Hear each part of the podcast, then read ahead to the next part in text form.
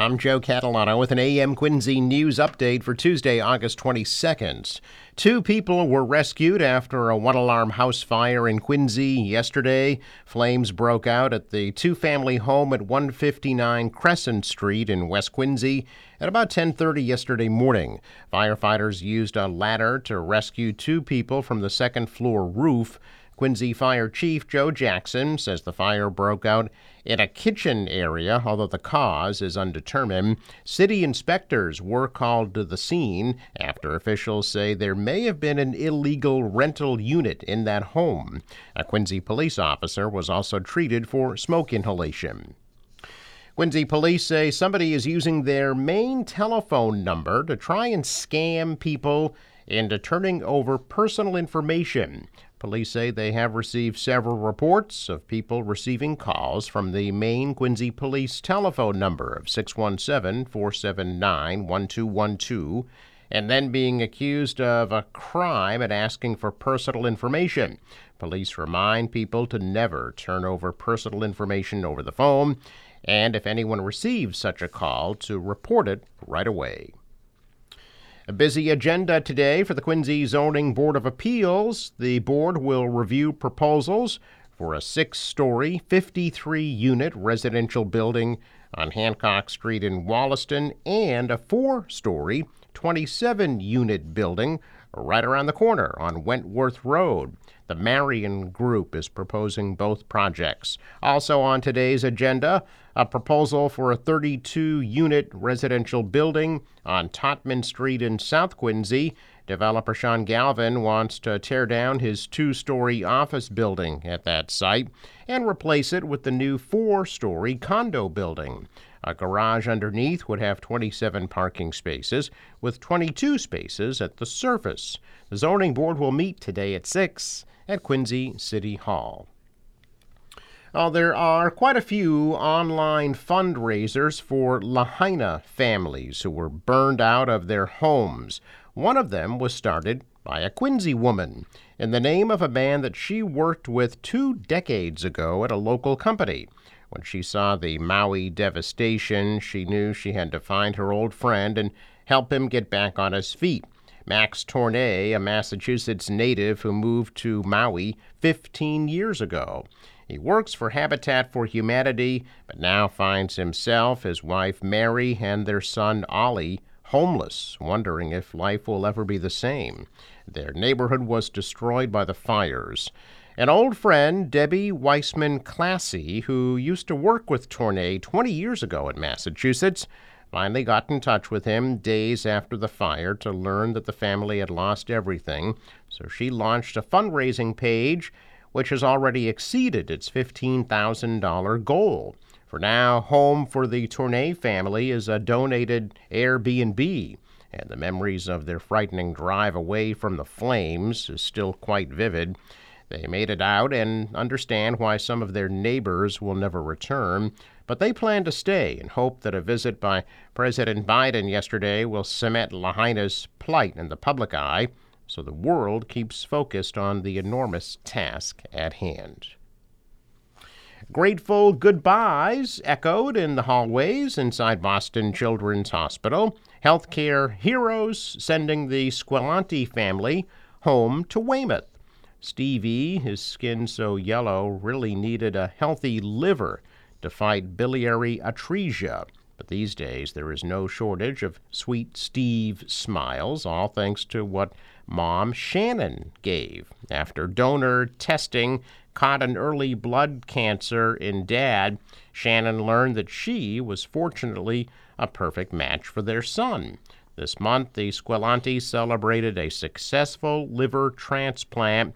Steve woke up a healthy color and ready to play. As for Steven's health journey, the family was relieved to have a positive visit at Dana-Farber this summer and will return in 6 months. In the many months they waited for a match for baby Steve, the Squillante stayed busy by supporting other families in the hospital through Tiny Transplant Titans. To donate to the organization's care package efforts or to register to become an organ donor, you can visit tinytransplanttitans.com.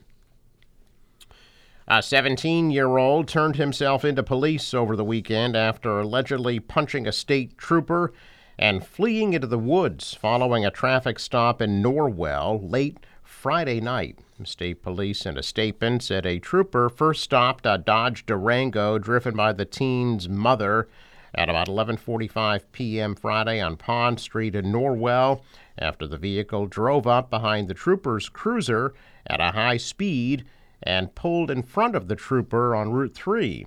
State police said the trooper found the Durango had an expired inspection sticker and learned a 17-year-old associated with the car had 3 active arrest warrants. The same teen allegedly had a known violent history towards police. Police said the trooper stopped the Durango on Pond Street in Norwell after it took an exit off Route 3.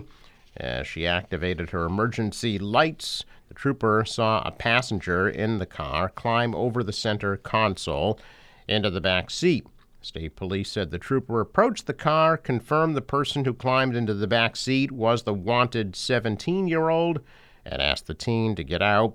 The trooper started to escort the teen out of the car, at which point he tried to flee as the trooper pulled the suspect back toward her. Suspect turned and struck the trooper in the face with a closed fist, then pushed her away with both hands while shouting a vulgarity at her. Police said the trooper chased the teen before ending her pursuit near a wooded area. Trooper was later treated for injuries to her face and released from a hospital. Back at the scene in Norwell, additional investigators searched for the teen but did not find him. Police said they began the process of obtaining a new arrest warrant, charging the teen in connection with the alleged assault on the trooper. On Sunday, police said the teen surrendered at the Cohasset Police Station. Both the teen and his mother are Cohasset residents.